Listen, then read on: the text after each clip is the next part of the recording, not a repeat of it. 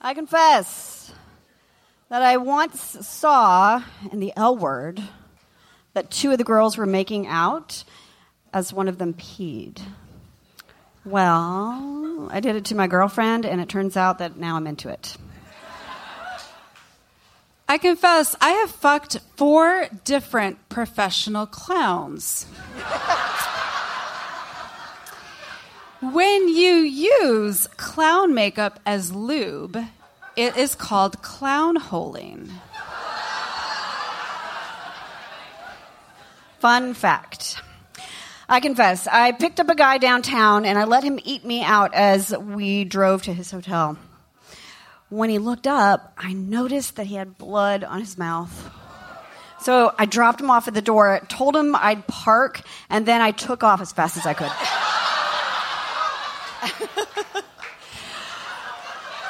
Oh. Welcome to Bedpost Confessions.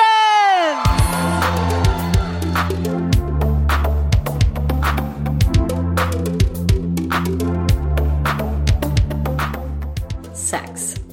Almost everybody does it, and almost nobody talks about it, except at Bedpost Confessions, a storytelling show based in Austin, Texas. Whether the stories are funny, informative, political, or completely personal, the anonymous confessions from the audience are the stars of every show.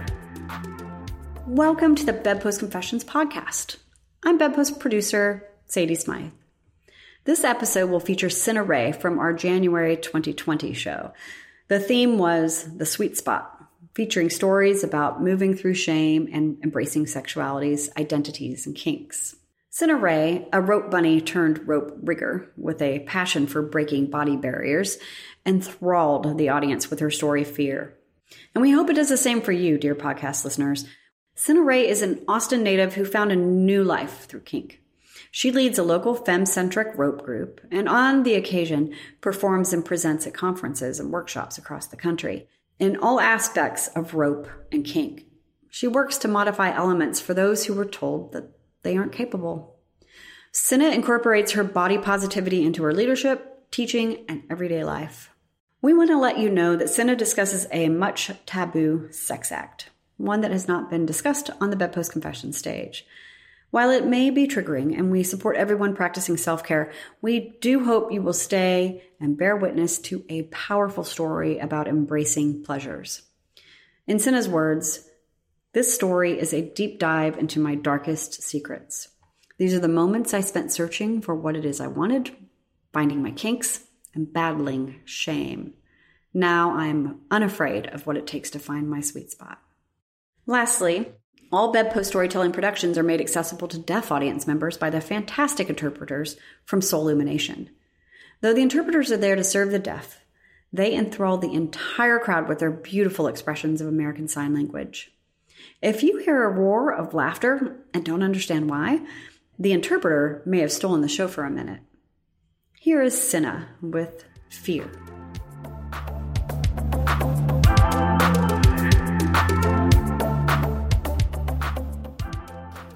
I confess that when I was 20 years old, I set a date with a man I had met online. He was older, much older. His profile had just a few photos, but enough to pull me in. I knocked on his door at 8 p.m. on a cold December night. He had brown hair and a clean cut white beard. His tattoo sleeves peeked out of the black of his shirt. I had dressed up for him. My makeup was professional, photog ready, my hair curled just like he had asked. I had debated my outfit for days. What would make me look older and sexy?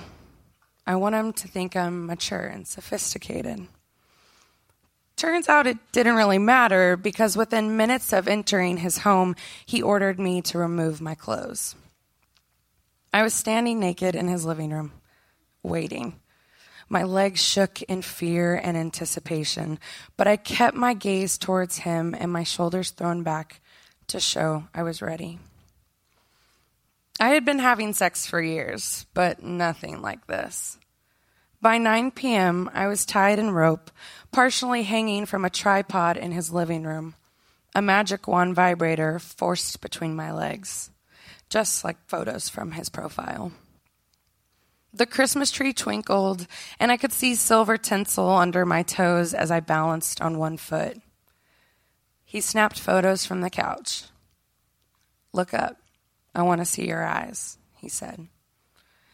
At 11 p.m., my friend called to confirm all was well. When the phone rang, I was restrained in a hog tie on his bed. He politely answered the phone, and we laughed as he held it to my face, so I could assure my friend that the night was going as planned. Actually, it was going even better as planned. Was the night I became Cinna. It means one who is tough in Macedonian, the country where my grandparents are from. It's sentimental and it made me feel a connection to the real me and not just the seen me. Ray and I fell hard and fast for each other. At least once a week, we went to public rope events, anything from demo classes to weekend parties. At these events, sometimes we would be the only two doing anything more than tying and kissing. By Ray's rules, I wasn't allowed to wear clothes, and we tied the night wasn't done unless I had come for him, or at least given the room a show. To most in the rope community, the idea of a sexy scene was aesthetics, tricks, and maybe some pain. But for me, the pain had to be with pleasure. So if I was being tied, whipped, or hit, my clit wanted some attention too. Above all, I wanted to feel fear. I was constantly seeking out the feeling of being a scared little girl in a stranger's home, like I was the first night at Ray's. The combination of adrenaline, anticipation, and anxiety was pure eroticism for me, and I got that feeling being tied. I was confident walking into every kink party, my hair and makeup done, wearing slick black dresses. But the second I was in his rope, Ray would break down that confidence and push my limits until my makeup was smeared from tears and I was shaking from an orgasm. The smeared tears were embraced at parties, but the orgasms not so much. When Ray and I played together, it was a tunnel of just the two of us.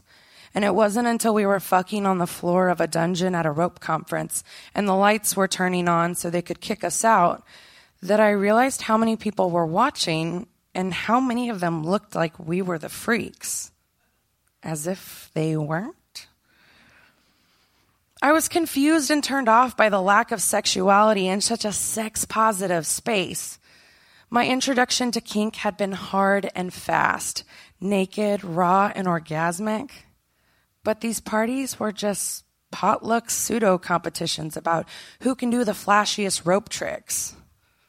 I wasn't in this for the tricks or the King Ranch casserole. I was in this for the sex. Ray and I met online through a website for swingers and couples looking for their perfect unicorn, so our mutual interest in group sex wasn't a surprise. After our first threesome and dabbling in orgies with friends, the topic of a gangbang came up. He had connections and could make it happen. Clubs, hotels, my own private event.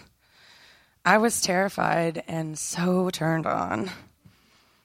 By this time, I had built a platform in the rope community as a leader and a plus size advocate for bigger bodies in rope.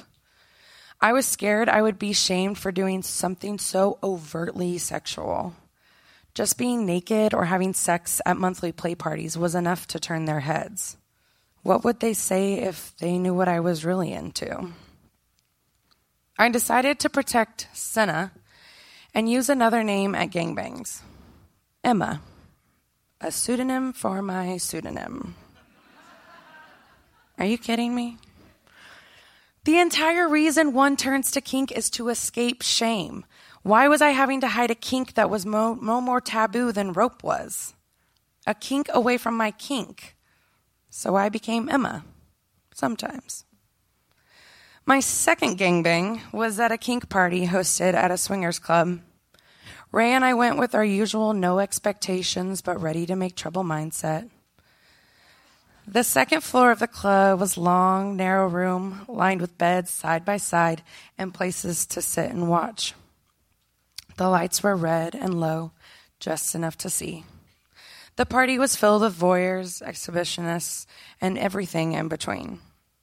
People shuffled through the room, peeping to see what was happening in each bed. We found a bed in the corner of the room. Ray pushed open the curtain and sat on the back corner. He grabbed my hair and pulled me onto the bed, his back leaning on the wall, forcing me onto all fours with my face in his lap. He shoved my mouth onto his cock. Before I would be anybody else's that night, I was his. Behind me, a crowd started to form. My dress was pulled off and my panties were thrown on the floor. My favorite tattoo was on show for everyone to see. Slut. I like how my friends laughed the most out of that because they know. It reads across my left ass cheek. A joke from one night in a tattoo shop that turned into my brand. Literally. The men who go to these parties are gangbang and swinger aficionados. This party in particular provides an opportunity for folks like this to come unescorted without having to pay the $150 plus cover. It's easy to make out the men that are there alone. They stand respectfully on the sides, they lurk, but they behave. And so, without a word, Ray would give them the nod and they would approach. One by one, zipper, condom wrapper, squeak of the bed. Repeat. Ray took a fistful of my hair and pulled my face to his. I could barely catch my breath. I could feel my eyes watering. Every blink, the black of my mascara ran. Green, our eyes locked. Green, I'd say. This was our code for, I'm okay, let's keep going, without having to say more than one word. Ray pulled my hair and kissed me softly and shoved my face back onto his cock. Ray was my protector. This was all for me. My kink was getting fucked, and his was watching me. When the bed moved, I knew the guys were switching. They would finish, and they would leave. With the first few men, I was able to lift my eyes to look around the room. I saw familiar faces, people from rope classes, and a few folks I had gone on dates with. I wanted to feel embarrassed or ashamed that people I knew were watching, but I didn't. I couldn't. There was no time. I was in my zone adrenaline, anticipation, and fear. The adrenaline of sex, let alone with multiple strangers. The anticipation of the orgasm I had been begging Ray for for over the last 20 minutes, and fear taking form in that I couldn't ID these guys even if I tried, but they could ID me. I knew there had been three men so far. No longer waiting for Ray, I took control, pushing myself off hands and knees to sit up. I commanded the last guy to lay down. I put my hand on his chest, and my left hand guided him inside me. Ray laughed, looked toward the guys, and said, This is where she destroys you.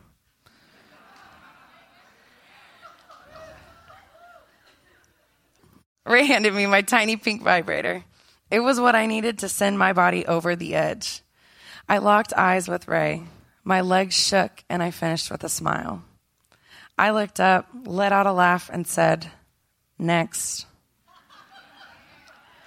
The crowd laughed at my smirk. I could have kept going all night. I pushed off the last guy I fucked and I stood up with shaky knees, wiping my face and pulling my hair back. He pulled his condom off in disbelief that he had actually come. Ray pulled me in for a kiss. Good girl, he said, brushing my face as he turned off his dominant side and let his daddy instincts kick in. As I gathered my things and began to dress and enter back to reality, a woman I had gone on a date with and seen sporadically at parties approached me. Wow, that was incredible, she said. Did you have fun? I laughed and fumbled while untangling my clothes, kinda embarrassed, but proud too. Yeah, I did. Thank you. She leaned in. So, how did you screen all those guys? Did they have their test results with them on hand? I couldn't help but laugh. Screen these guys? Papers? I didn't even get their names. I quickly explained to her that all the guys wore condoms, and that was that. Her jaw dropped. I walked away holding Ray's hand, confused by her shock. Her jaw never dropped when she watched me suspend someone upside down, head aimed at the floor, spine in torsion, and ties that could cause permanent nerve damage. But I guess some risks are sluttier than others. At first, I held on to a lot of the shame and judgment projected by people who didn't have the same kinks as me. I've had men tell me my future husband won't want me for the things I've done, which just confirms that I want a husband or a wife that wants me for my sluttiness as much as they want me for my gentle heart and dry humor.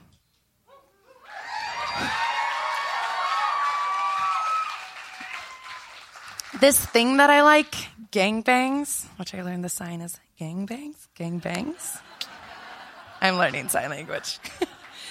it's for me. I'm the one getting fucked and having all the orgasms I want on my time. These guys are lucky if they even leave with one. This isn't something I go out and do every weekend. I would never do it alone or without Ray. Above all else, this thing that Ray and I were into was more about trust and love than anything I've ever experienced. So when Ray relocated to Seattle last year, I found myself losing interest in the rope and kink scene. Rope wasn't a platonic Instagram carnival ride for me. I wanted sex, love, and ridiculous adventures laced with lovingly created fear. And so, for three years now, through breakups and rekindling, Ray and I continue to create these experiences. On my first trip to Seattle, we did our usual sushi dinners and criterion movie nights. Five days with him was a dream. The rope we did was hot, and the sex was even hotter. We were back to our old ways, which was comforting, but that feeling of fear was getting harder to achieve. We had done the rope, the group sex, and gangbangs. What was next? Was there more? After dinner, I slipped into my favorite black dress, tight enough to show my curves, but enough to be slipped past my waist at a moment's notice. We got in the car, and Ray quietly drove us down the interstate to a busy road with shops along each side. He pulled the car into the drive of a short and stocky red building, right next to a car wash. This place was one of Seattle's adult theaters, but we weren't here to watch movies. The parking lot was well over half full. I could see shadows of men sitting in their cars.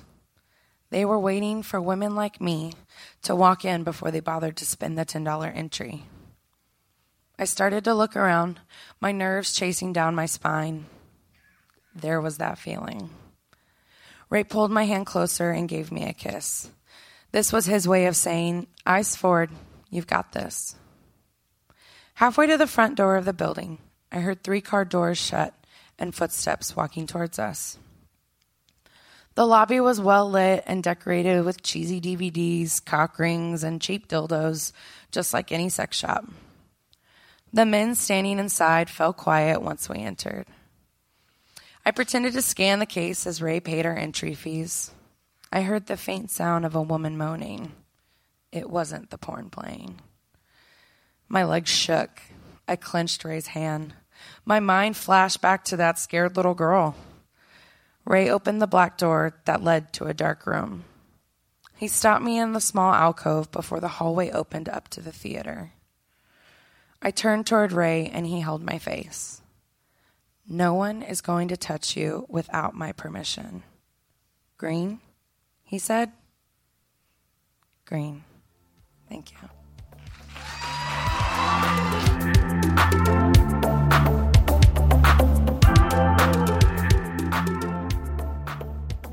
I confess, I lost my virginity to a woman who was 10 years older than me. I missed the way she dominated me. She was in control and taught me so much about sex. Bless her. Three exclamation points. Emphatic. I confess, when my high school boyfriend went down on me, I'd always picture my best high school girlfriend instead so that I could come. Um, now I'm gay.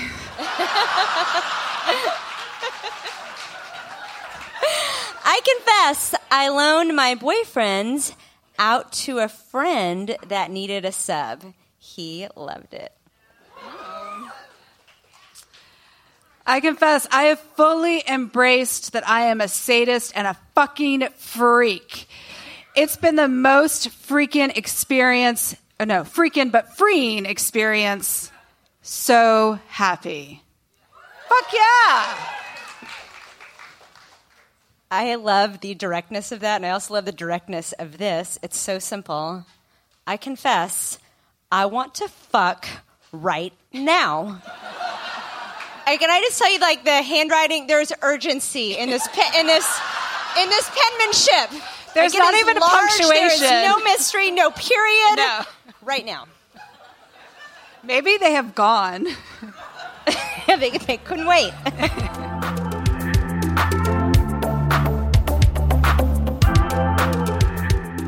Bedpost Confessions is recorded in front of a live audience at the North Door in Austin, Texas. Have you purchased your I Confess t shirt, tote, or journal? Snag yours in our online store at bedpostconfessions.com or tag us on Instagram at bedpostconfessions so we can see how you rock our swag. Follow us on Instagram and Facebook for more audience confessions and for all up to date information on our live performances. As always, links to everything in the show notes. Bedpost Confessions is produced by myself, Sadie Smythe, and Miranda Wiley. Our podcast production team is Mariah Gossett, Mike Moody, and Permanent Record Studios. And we know you want to confess. Tell us what you like about the podcast in a review on Apple Podcasts. Until the next time, keep confessing.